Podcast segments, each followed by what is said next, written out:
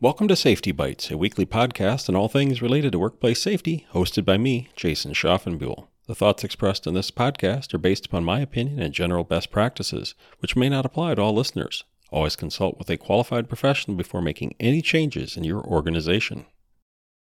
On April 10th, OSHA issued a memorandum saying that employers other than those in healthcare and emergency response didn't need to record COVID 19 incidents on their OSHA log unless the employer had objective evidence that the COVID 19 case was work related. This made life quite easy for many employers.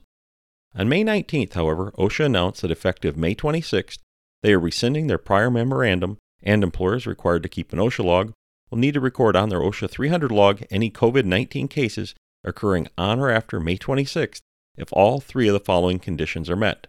The conditions are 1. The case is confirmed and otherwise a positive test as defined by the CDC. 2. The case has lost or restricted workdays, medical treatment beyond first aid, death, or the loss of consciousness. And 3. The case is work related. Of course, the challenge will be determining if the case is work related. OSHA will use discretion in determining if an employer is properly recording such cases given the broad community spread of COVID 19.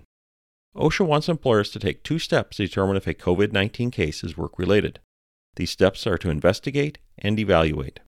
OSHA expects employers to investigate the work related nature of the COVID 19 exposure. This includes 1. Asking the employee how he or she believes they contracted the COVID 19 illness. 2.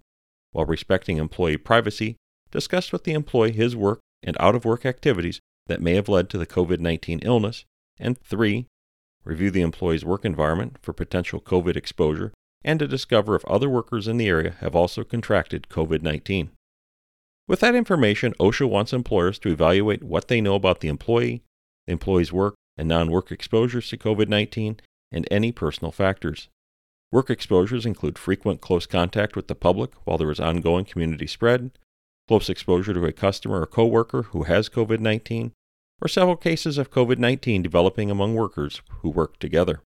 Employers also need to consider if there are other explanations, such as personal factors, that may have caused COVID 19.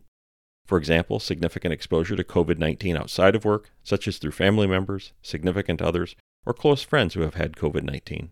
In addition, if an employee has limited contact with the general public as part of his work duties and no coworkers have tested positive for COVID 19, it would be highly unlikely for the case to be work related. OSHA wants employers to determine the likelihood that the workplace played a casual role in the employee's COVID 19 diagnosis. If it is likely that the workplace did have a casual role, then record the case on the OSHA 300 log. When recording a COVID 19 case in your OSHA log, record it as an illness. Because it is an illness, an employer may request that his or her name not be entered on the log, and the employer needs to follow the privacy concern requirements. This basically means you enter the words privacy concern and the name on the log, then maintain a separate confidential list of OSHA log case numbers for those entries marked as privacy concern, indicating the names of the employee or employees so you can update the OSHA log and provide the information to OSHA if asked. OSHA reminds employers that recording a COVID 19 illness does not mean that the employer has violated any OSHA standard. Also, OSHA reminds employers that when an employee is hospitalized or dies because of a work related COVID 19 exposure, you need to report it directly to your applicable OSHA office.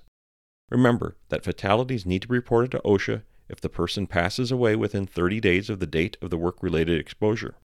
Hospitalizations only need to be reported if the person is hospitalized within 24 hours of the work related exposure or incident. It is possible that you will not know if the employee has a positive COVID case within the 24 hour period. The important thing to remember is that as businesses resume normal operations, OSHA expects employers to take reasonable steps to protect employees from COVID 19 exposure. This includes following established Centers for Disease Control and OSHA guidelines, as well as any state or local requirements that apply to your business. By taking steps to eliminate COVID 19 exposures in your workplace, you are limiting the likelihood of having a recordable COVID 19 case. I hope you enjoyed this podcast and will join me next week. Until then, please make time each day to create a safer workplace.